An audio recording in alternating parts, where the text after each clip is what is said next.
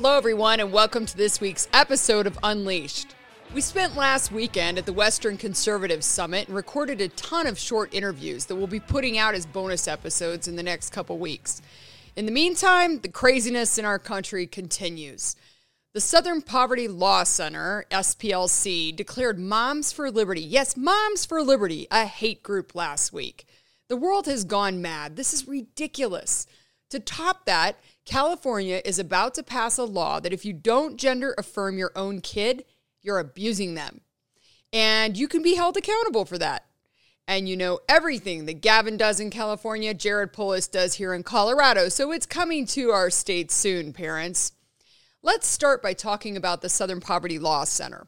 It has long pretended that it is a champion against hate and extremism in America but they have a troubling pattern of manipulation and biased labeling.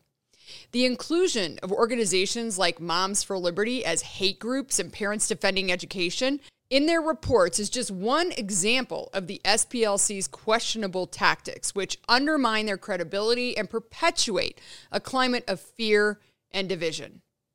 So, first, they use clever counting and inflated numbers. One of the SPLC's most glaring flaws is their manipulation of statistics to inflate the number of hate groups in America.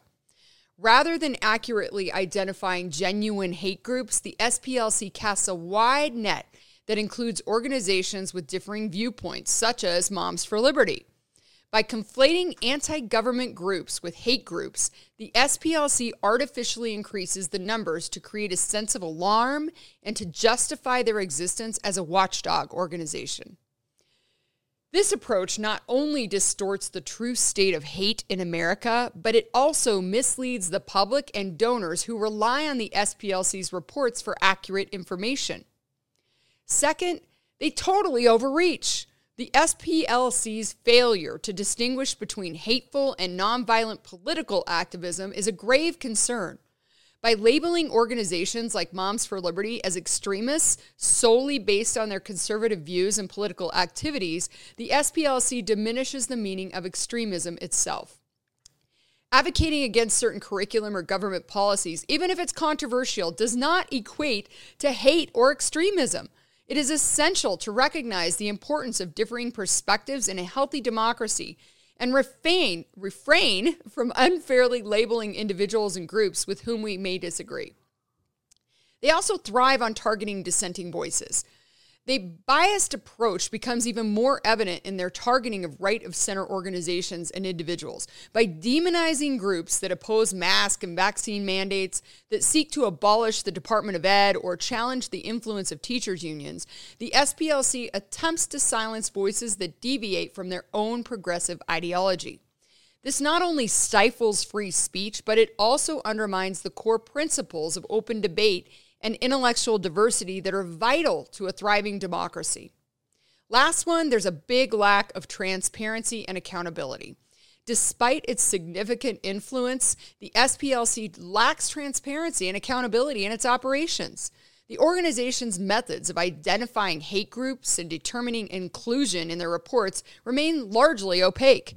Their criteria for labeling groups as hate groups are subjective and open to interpretation, leaving room for biases and ideological preferences to influence their judgments. This lack of transparency it erodes public trust and raises questions about their integrity. So, while the SPLC claims to combat hate and extremism, their tactics and practices reveal a troubling agenda that goes way beyond their stated mission. And by inflating numbers, conflating dissent with hate, and targeting conservative voices, the SPLC undermines genuine efforts to address hate and extremism in America. It is essential to promote an inclusive and tolerant society, but it should not be achieved at the expense of free speech, intellectual diversity, and fair evaluation of differing viewpoints. Now, let's shift to talking about our crazy neighbor to the west. California legislation AB 957 requires parents to affirm their children's belief in being the opposite sex. It's deeply flawed and should be strongly opposed for several reasons. Firstly, this legislation infringes upon the fundamental rights of parents to make decisions regarding the upbringing and well being of their own children. Parents have a national and constitutional right to guide their child's development according to their own values and beliefs. By penalizing parents who do not affirm their child's perceived gender, the state is overstepping its authority and undermining the autonomy of families. Secondly, the legislation is based on the assumption that young children possess the cognitive ability to fully understand and articulate their gender identity.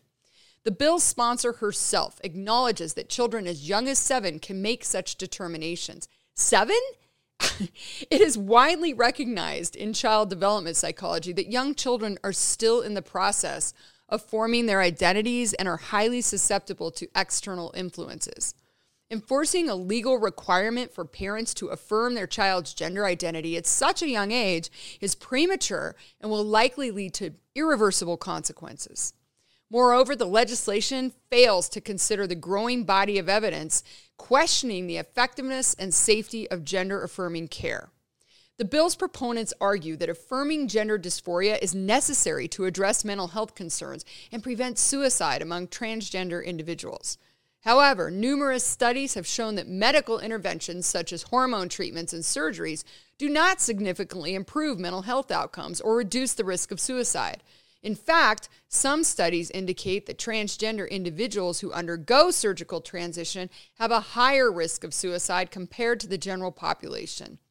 It is concerning that the legislation ignores these findings and promotes a one size fits all approach to gender identity affirmation. Additionally, the legislation disregards the potential harm and regret that can arise from medical interventions for gender transition. There are numerous accounts of individuals, including parents, who regret undergoing such procedures and suffer long term physical and psychological consequences. By mandating affirmation and potentially opening the door to medical interventions, the legislation puts vulnerable children at risk without fully considering the potential ramifications. Furthermore, the lack of clarity and definition within the legislation is deeply problematic. The bill fails to provide a clear understanding of what constitutes non affirming behavior or how it would be determined.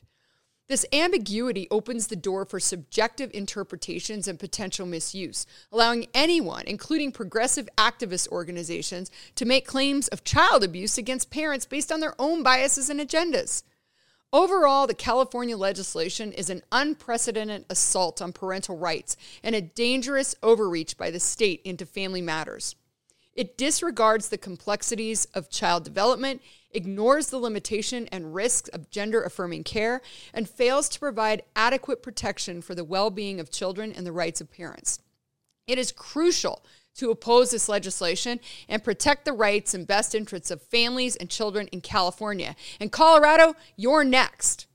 So, why is the left so obsessed with taking away our rights as parents?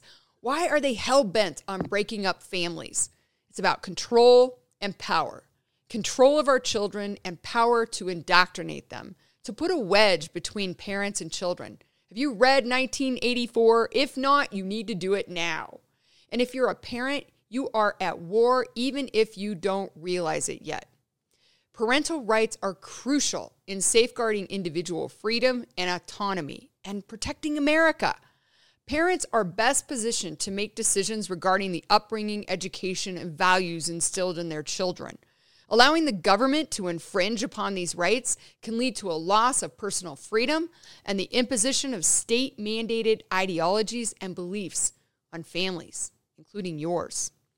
Parental rights foster a pluralistic society by allowing families to impart their own values, traditions, and beliefs to their children. This diversity of perspectives contributes to a vibrant and tolerant society where different ideas can coexist.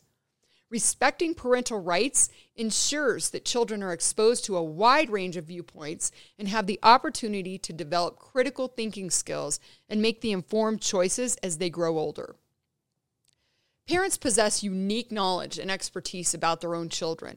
They understand their children's individual needs, personalities, strengths, and weaknesses. By respecting parental rights, society acknowledges and values this invaluable parental insight, ensuring that decisions regarding a child's education, healthcare, and overall well being are made with the child's best interests in mind. The recognition and protection of parental rights are essential for preserving the integrity of the family unit. Families serve as the foundational building blocks of society, providing emotional support, stability, and nurturing environments for children.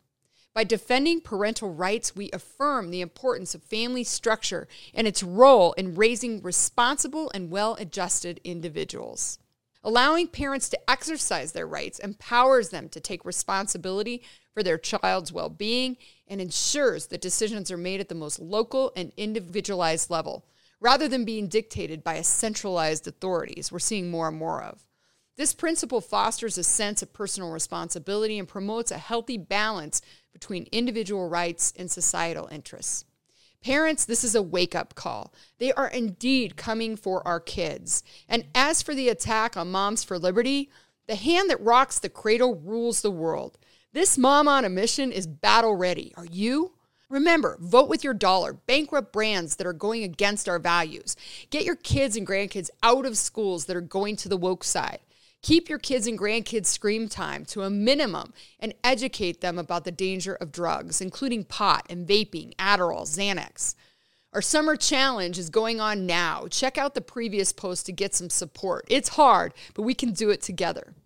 Next up, we're chatting with two amazing moms on a mission my friend Tamra Farah, as well as my friend on the Woodland Park School Board. And finally, we'll wrap up with Ken Witt, the superintendent there. Let's do this. Tamara, I'm so happy to welcome you to Unleashed. Um, we've been friends for a long time and have been on the front lines of many, many battles together. And now you've just written an incredibly important op ed in townhall.com about the battle we're facing to protect our children and it is Pride Month. I want to talk about how we navigate this as parents and come at this with love and respect, but also that fierce mama spirit to protect our children. Tamra, can you tell our audience a little bit about your background and your incredible experience and how you got here?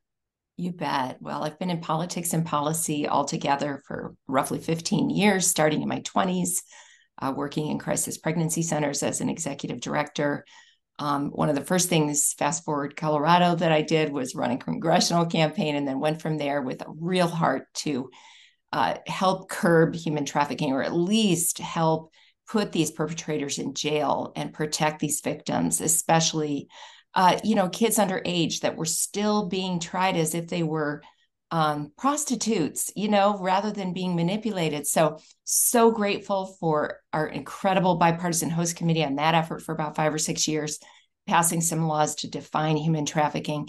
So, I've kind of been somewhat project based, but I have worked with a number of organizations. But at my core, I'm an activist. I'm a get it done girl. I want to make change, I want to empower other people to realize they can be change agents. Um, you know, I, I, like to say I never knew what I was doing with a new endeavor until I dove in and figured it out and did it, you know. And so I just don't want any moms out there to think, well, I can't do all that, you know. I couldn't either. You know, it's just, it's a heart and a passion that can drive us uh, to learn and teach ourselves, learn from others that have done things before. And we can make change. You know, I always just ask God, what can I do? Right? I'm only one person, uh, but surely I can do something, you know. And then, of course, worked for Americans for Prosperity in Colorado and um, had a PR and communications firm there too for a number of years. I miss all my friends in Colorado since we're now down here most of the time in the state of Arizona. Uh, another state that the left is attempting to co opt um, it's, you know, I would say at least a few years behind uh, the trajectory that our dear state of Colorado uh, has been on. And so connecting with a lot of people here that are really making a difference. And, you know, hopefully we can stave that off in this state, uh, which of course is, is a very important swing state. Um, one, of, one of the top swing states in the country going into 2024. So we'll see how that goes. But um, yes, I, at bottom, I'm a wife, I'm a mom, and I care about people and I care about our country. I love our country. I love God and country. That's I'm me. I'm with you. And boy, are things changing right now, especially for our mm-hmm. role as a parent. And I'm so worried about this aggressive um, approach to our kids, the sexualization of our children. Um, and with all due respect, I have many friends in the LGBTQ community and love them and admire them. But um, as I, I talked to Vlad about um, my other guest on the podcast, it seems like things have gone too far. They're tipping. Mm-hmm. And mm-hmm. it doesn't matter what we think as parents, our rights are being taken away and our ability to make good decisions for our children and when they learn about some of these issues is being taken away. Do you agree? I do. I do. So uh, in 2021, 22, I think it was 2022, early 2022, I was doing, uh, you know, some podcast basically type work called Women on the Right, regular video. So keeping up with a lot of the news and just a political commentator at that for that season right after COVID. And I was reading everything that was happening in the schools. And I literally would go on my walks in the morning, and there were days where tears were just streaming down my cheeks. I'm thinking about what these kids are being subjected to. Everything broke open after COVID, right? When moms and dads were at home, kids were at home on the laptop, and they were looking over their child's shoulder and they could not believe what they saw on the screen. Um, and I've talked to parents and worked nationally now in the last few years with two different national organizations, now with FreedomWorks Parents Know Best, which is an incredible education initiative out of FreedomWorks. And honestly, my heart and soul has been there for these parents and helping them understand what's happening, how to be effective in working against it. So here's what I have recently discovered because the big question is um, well, first of all, let's define the problem. Children are being sexualized in the classroom. Children are entering uh, the doors of the school and they're being sexualized.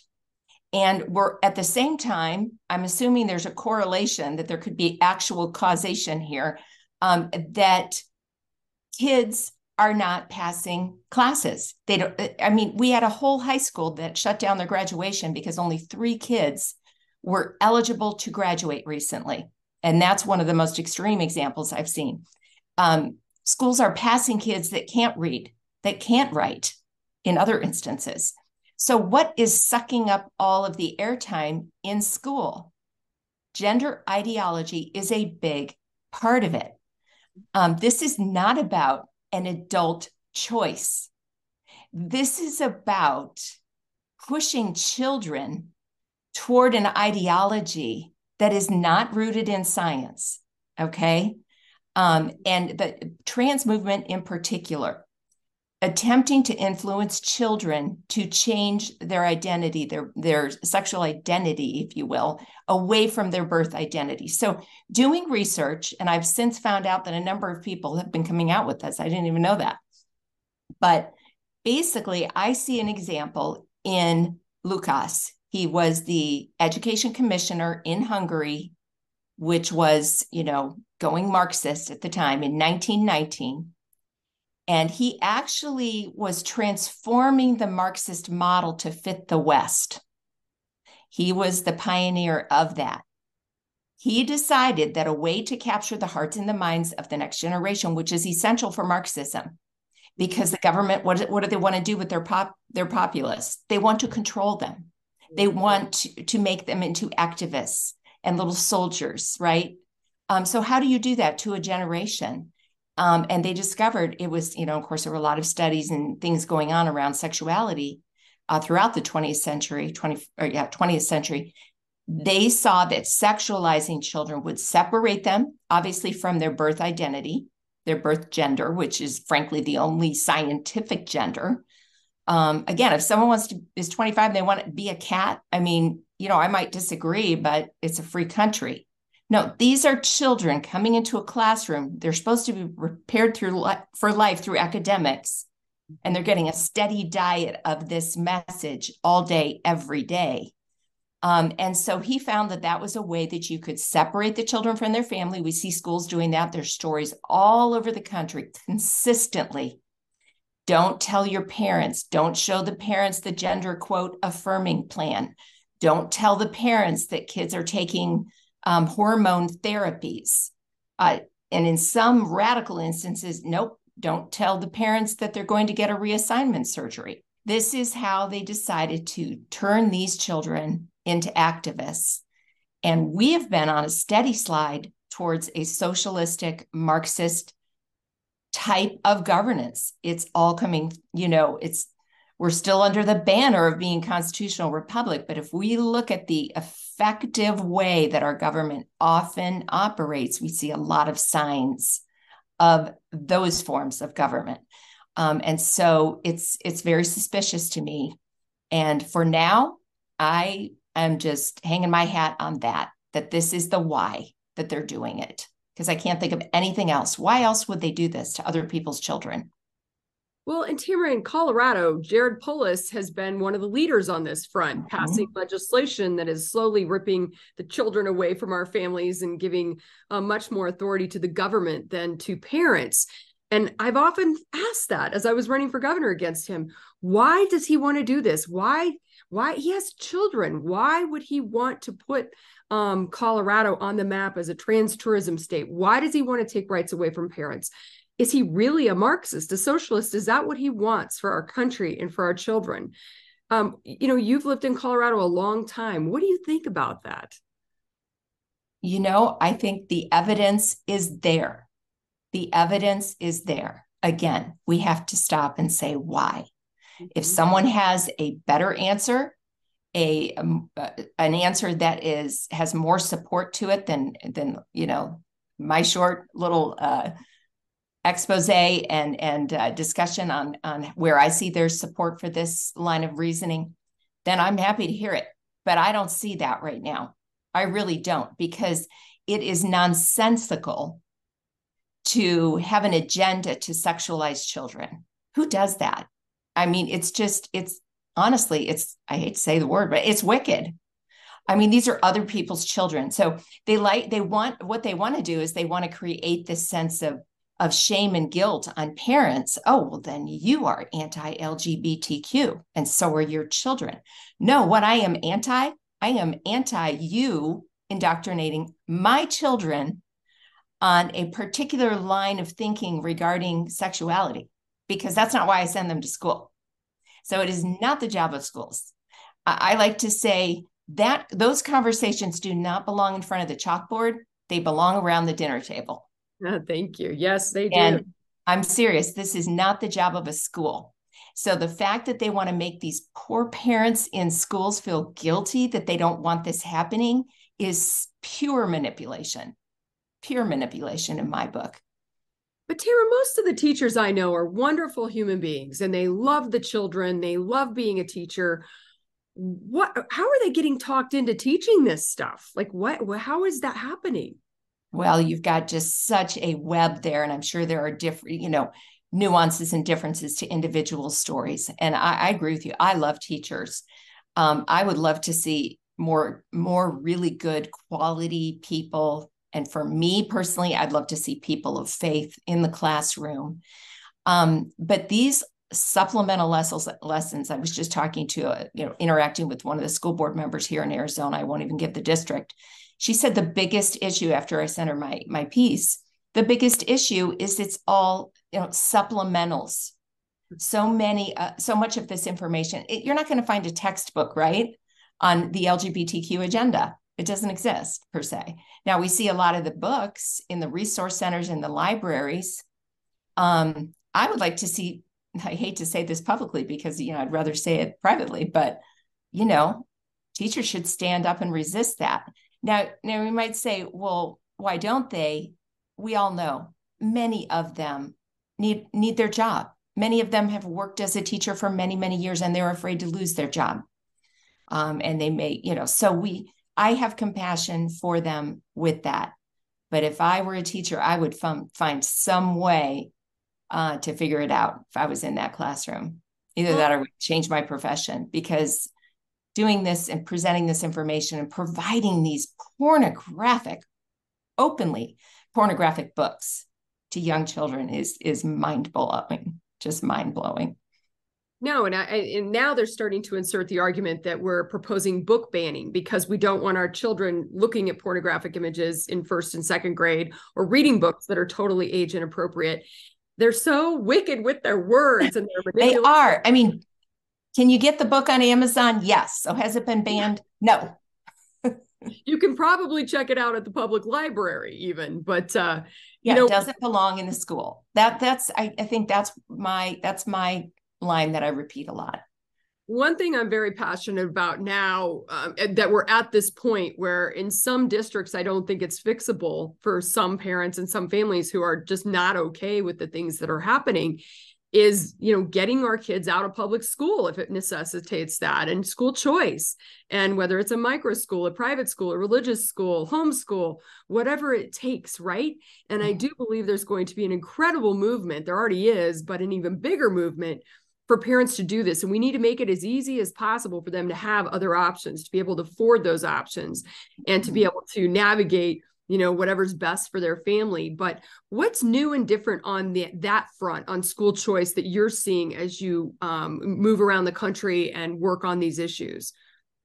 Right i think these micro schools you know kind of little sh- uh, smaller co-ops. I think when i um, chose to take our kids out of school and they did our da- i straight up homeschooled our daughter in junior high um, for various reasons. And then we had our son and daughter do online high school. That was back in 2011. And that was, I remember when I signed him out for the final time from Pine Creek High School. Boy, it was icy in that office. I just felt them thinking, what is she doing? But I was so committed to doing whatever we needed to do for our kids that we felt was best. We're their parents uh, we should be courageous and take that leap, do the research we need to do to protect our kids, to make sure they're in the right environment. I know we have two parent working families, but this is where these micro schools and co ops come in. And a micro school can just be sort of like a small co op where you partner with three other families, right? There's incredible curricula out there, online programs you don't have to teach your child geometry. You know, you're at the kitchen table for 10 hours a day, sweating through physics. You know, you don't know that isn't true. Um, so just do your research and exercise that option. Do everything you can to protect your children. Um, and that is how I feel. Now, on the other hand, I understand 90% of kids in this country uh, used to be in public school. It went, it changed by about 10, 10%, which is huge uh, after COVID. Um, and I can't see it going down more than another 10%, frankly. I mean, there's always going to be a majority of kids probably in public school. The left is not dumb. They know this. They know that that's their best vehicle for mm-hmm. capturing the hearts and minds of the next generation. Um, and I can't help again, but but feel that it's to prepare them for a completely different form of government. They've rewritten history through CRT and you know these projects just completely rewriting history. We know they're up to shifting and changing the way kids think, then they will change as adults.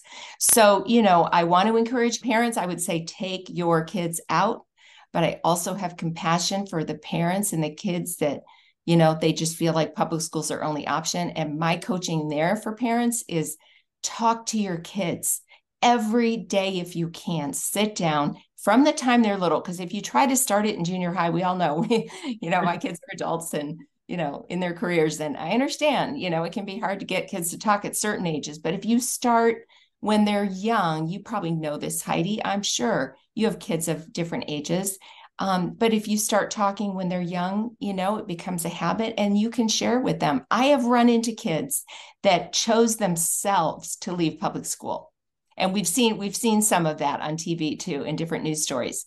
I don't want to be in this school because of what they're teaching. I mean that's that's the ideal you know? That's brave. Those kids are brave brave brave. I love it. Um tamra we are in the middle of pride month. And like I said earlier, I have dear friends in the community, in the LGBTQ community, and I want to be respectful, but I'm also I, I feel like we're getting a bit exhausted from this constant um, overload of, you know, respect us, you know, mm-hmm. allow us to do our things, live our lives. You can totally do that, but does it have to um, um, filter, put a filter on everything, every brand we see, everything we drink, everything we eat? It's getting a bit overwhelming. So yes. I know you're a you have a strong faith and that's right. part of the equation. Like, how do we navigate what's happening during Pride Month and the overwhelming um, talk and discussion about LGBTQ rights? How do we do that with our kids? How do we bring some sense of um, balance into this discussion right now? I, I, would say first and foremost, we need to divide this conversation into two different categories. One is the individual category of individual people in our lives. Okay. That's one thing. The other is that there is a social and cultural agenda that is being fueled and fed by the government. Mm-hmm. And it's that agenda that is causing what we see happening now. And there are many very, very well funded far left groups. Okay, Human Rights Campaign, I think you mentioned them. So they were founded in 1980. By the 90s, uh, they were gaining steam and uh, they were, you know, influencing. If you remember, they first introduced this idea of gay marriage, which at that time was just no way shocking. I mean, people were, you know, even Obama, I mean, he was against it, right? Supposedly. Um, so they know how to do things in a very planned, subtle way. But they lobbied for many years. They they were giving donations, uh, you know, through certain vehicles, ensuring that both Democrats and Republicans received donations. Uh, and what was the ultimate outcome? The passage of gay marriage, normalizing the LGBTQ concept. Now we have ESG, and as you know, this is a huge force within companies and corporations. They are forcing companies. So it's one thing to just, you know, you're in a company, you're working next to somebody, they're gay or they're whatever. You know, if you're a decent human being, you're going to treat them with respect and go to lunch. And you know what I'm saying? This is not against people. This is against, and it, what we are, what I am is against a forced agenda mm-hmm. that is bent on impacting culture and creating intimidation and shame in culture mm-hmm. that you have to act a certain way. I mean, Disney with the princess with a mustache, a guy dressed up. Why are they doing that to little children? I mean, it's yeah, it's that's where I just I think that's my simple answer, Heidi, is to separate the two. There's two different things going on here.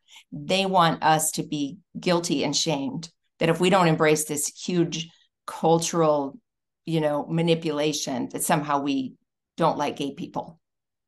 Right? Yeah. No, they're not one and the same. That's I like the way you said that, Tamra. That was that was um, helpful.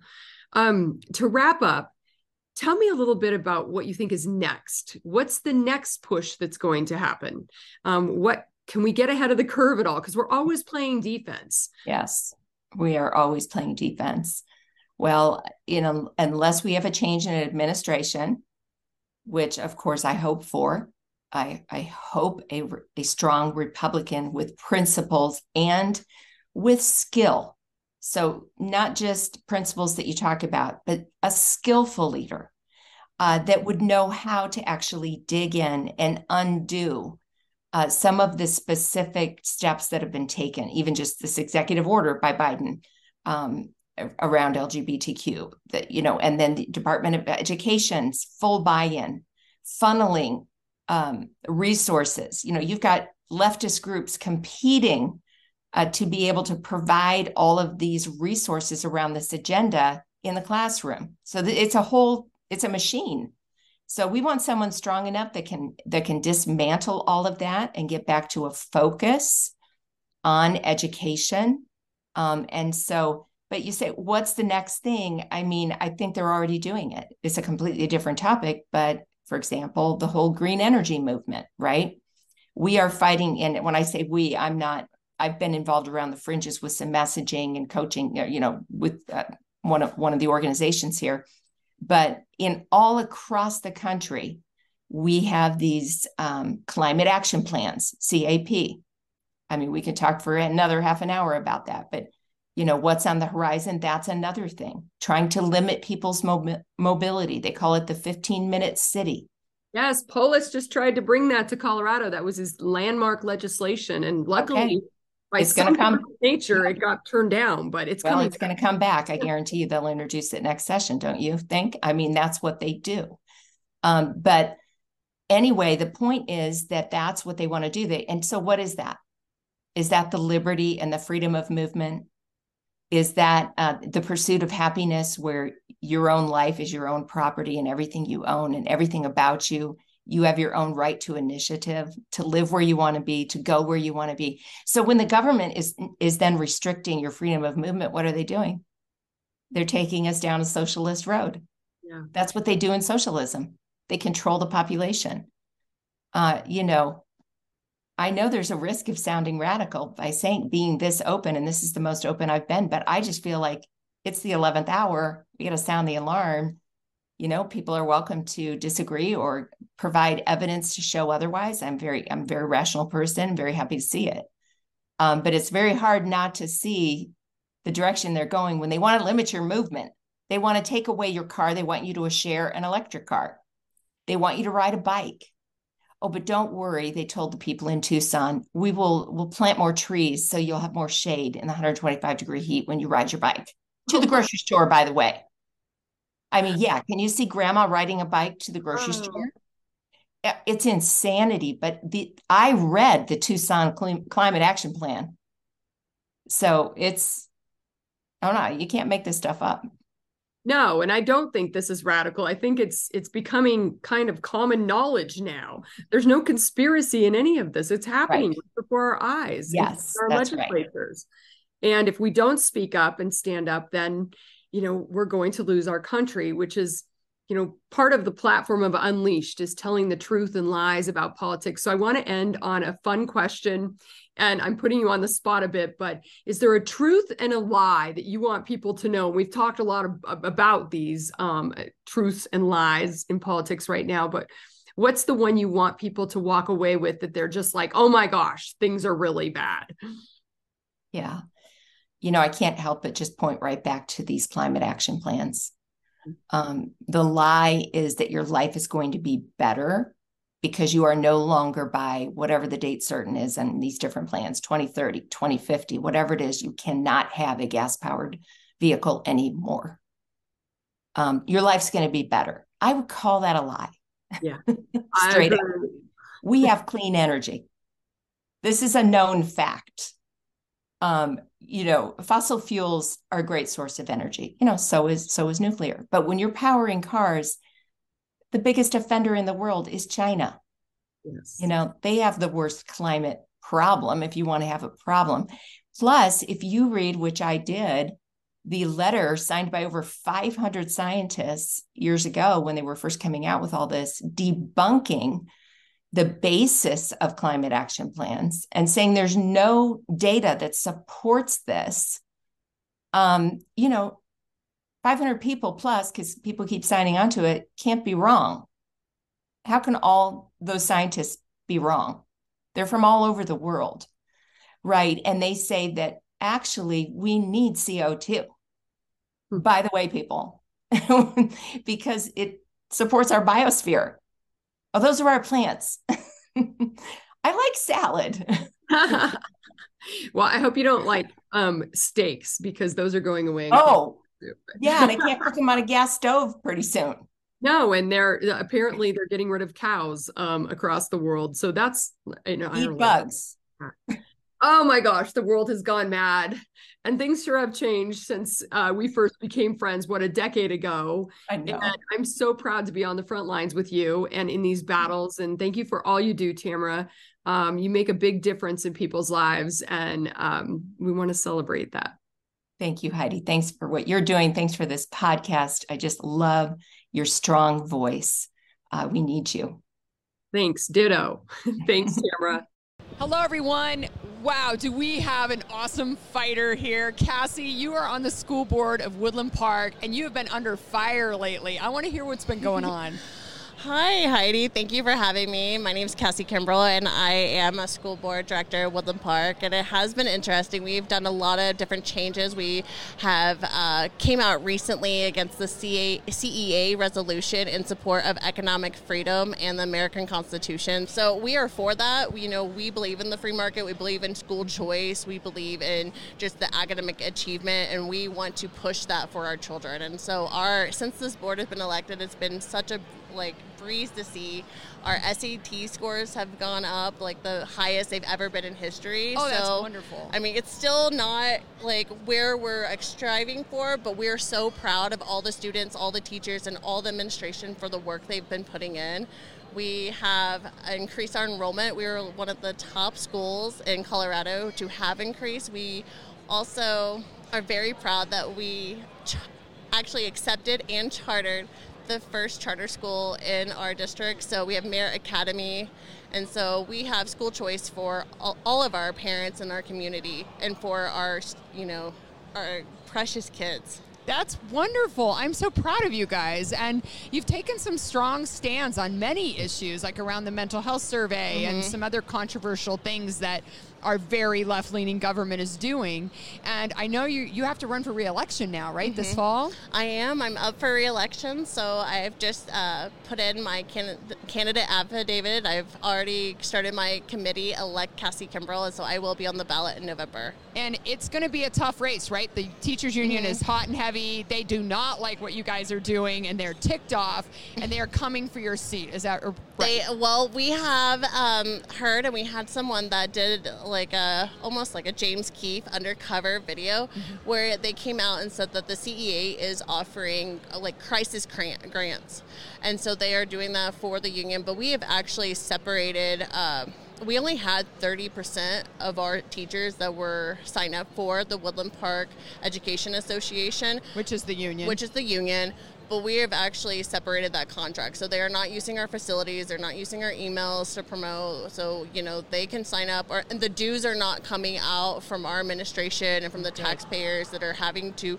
do that in the administration to pull out for their check. If they want to sign up for that, it's perfectly fine for them. Another thing that I'm really proud about that we've recently done this year was the teacher's life insurance policy was only $15,000 mm-hmm. and we have increased that to $50,000. Oh, good. And I mean, and I would love to see that continue. I mean, I'm honestly a little ashamed that the teacher unions have not tried to advocate for the teachers more in this and for their benefit packages, even their pay raises. We gave the largest pay raise in history at 8.5% um, last year. So wow, before, that is wonderful. Yeah, it was just great to see that we really do care about our teachers, we care about our community, and they deserve that because they are with our students and they were pushing them for their academic uh, excellence and so achievement. One other point, you know, we are the first public school district that has also adopted the American Birthright Standards for our social studies. So we will be meeting or exceeding the standards uh, for the Colorado Department of Education, but we're really pushing to just to teach the a traditional history of well, our America and that. be proud of where we came from. We are a melting pot. Um, I, being from Indiana, I have a lot of friends that immigrated into America. Their families did, and I went to school with them. And when you talk about that, they come here for that life. They come for America and the policies and the freedom and the economic um, support that we have just given them. And it's the free market when they can come here and build a job from being a taxi driver, they could cleaning to owning a subway and then moving forward. I mean, it's amazing. And so that's the American dream that we're all fighting for. That's wonderful. I'm so happy to hear that. And I can't wait to see what you guys keep doing. You're starting to get national media attention. I know. And you've got that badge of honor that everyone's after you. All the right people are after mm-hmm. you guys. So keep up the incredible work and we will activate as many people as we can to help you and get you across the finish line so you can keep doing that. Thank you so much. And I also just want to continue to challenge and just support other moms and parents to get out there because it's really just, you know, getting your voice out there, being standing up for what you believe in and common sense policies. That's really mm-hmm. what parents want. They really just want to educate their children, get the reading, the writing, the math skills and all that. We have Ray uh, just teachers and um, clubs. Our welding team is going to nationals. I mean, oh, you don't really neat. think of things like that vocab and uh, STEM anywhere where kids, students are gaining those life skills that they can take out into the field. So if you're not wanting all those AP classes and college courses, we're trying to offer different tracks as well. So there's something for everyone. That's so important. I think uh, I interviewed someone else previously um, to this, Janine McKenzie, who does a lot of life skills training for students in curriculum, and she said talked about the success triangle. One is you know graduate high school and college is a bonus. Two is get a skill like something mm-hmm. that you're mm-hmm. passionate about. That is true. If you have a skill set and you have something that you can take on, people love that more than anything. Yeah, and we need people with basic skill sets across this country. I just had to get a plumber the other day, and I'm like, why is this so hard? Mm-hmm. And they get paid a lot. I can testify to that. Well, and if you think about the welding, we need submarines. We're having a shortage of people that are able to build that, and as well as like aircraft. So welders are in need as well. So plumbing, any of those skill sets that, you know, Mike Rowe, that Dirty Jobs. I love that. I love that guy. that would be uh, sharing all those uh, skill sets for us. So. Cassie, what's your background? How did you end up doing this? well, first off, I'm a mom, and yes. I'm very proud of that. I have a four-year-old, and she's the she's my why. She's Aww. why. When I started going to the school board meetings and sort of seeing the how we were below the state average in some of our grades, it's like we can do better. We can meet these scores better. But my background is in just media arts and design. I did a lot of tech and social media digital marketing in my 20s and but when I came from Indiana to Colorado, I became a mom, you know, got married, we bought a house, and just really focused on my child's education. That's fantastic. Boy, we need a lot more moms involved in this, in school board races and school board elections. And, you know, I tell people sometimes when they're like, oh, it was so hard for you to run for governor. I can't believe you did that. And I'm like, oh, school board, way harder. like, way harder. So hats off. Um, tell us a little bit about how people can support you because I know conservatives all over Colorado know how important these races are. Mm-hmm. We've got to keep you in that seat. We've got to keep Woodland Park doing these great things. How can people find your website and help okay. and donate? Well, my website's being built right now, but we do have our domain. It is CassieKimbrell.com, and that's C I C A S S I E K I M B R E L L dot com. And you can also find me on Twitter at Cass Kimbrell. Well, as you probably know, I was labeled a mad mom and a mom on a mission during the campaign, and I'm so passionate about encouraging other women and moms to stand up and speak out, and I'm so proud of you. Well, thank you because I am a mom on a mission. I love that tagline when you were running, so thank you so much. You're welcome. You. Hello, everyone. I am so excited to talk to you, Ken Witt. You are the superintendent of Woodland Park Schools, and you are under fire right now from lots of national haters because you're doing all the right things. Thank you for having me, Heidi. It's uh, it's great to talk to you as well. We are doing some very important things in Woodland Park, yeah. and quite honestly, uh, it's a small community of haters. It's a large community of supporters who know that education has got to improve, and we've got to put it on the right course, and that's exactly what we're doing in Woodland Park. I am so impressed with all the initiatives you're taking on and the pushback you're providing to some of these really bad policies that are happening in our own home state. Ken, what's the most important thing that parents need to be aware of right now across Colorado that's happening in our school system? I think number number one is that parents need to recognize that they can should, and must be in charge of their own child's education. Okay. That they have to get involved and intervene when the schools are teaching in a way or teaching the material that they object to, mm-hmm. or that's undermining their own family framework, their own morals, their own household values. I think it's extremely important that parents recognize that they can be in charge. Hmm. We've seen some terrible uh, uh, legislative actions of late, including an attempt to allow children to be mental health screened without their parents' permission, and in fact, the school district keeping it a secret. This is this is not what our Constitution intended. Parents should be in control of their children's education. So I do think that parents need to be paying attention to what's going on in the school district and be involved enough to actually keep control of mm-hmm. and direct their children's education. And if they're not getting the education they believe is right for their child, find the right institution, find the right school for that kid. In Colorado, we have school choice. You have the right to put your kid in the educational environment that you believe is right for them, so put the effort in and find the right one. But Ken, what if um, a family can't afford private school? They're uncomfortable with their public school, and they live in a district that's not doing the right things overall. I've heard a little bit about micro schools and, of course, homeschooling, and that's taking off right now, right? It absolutely is. Uh, I do work with another organization that uh, authorizes and allows to open all kinds of innovative educational models. And we, we authorize micro schools. We authorize some homeschool enrichment environments where homeschooling families can take their kids to actually get core instruction. We're talking reading, writing, and arithmetic, not just uh, socialization. Uh, imagine that. imagine that. That's right. Even in a homeschooling environment, they can find the support if that's what they want to do. But there are still great charter schools out there. There are great neighborhood schools. But the point is, it's not just the closest one, it's the right one that you should be looking for. In Woodland Park, we, we recently announced the Total Opportunity Initiative. We announced that every parent in Woodland Park can get their kid in any school they want them in. We'll get them there, busing everywhere. Really?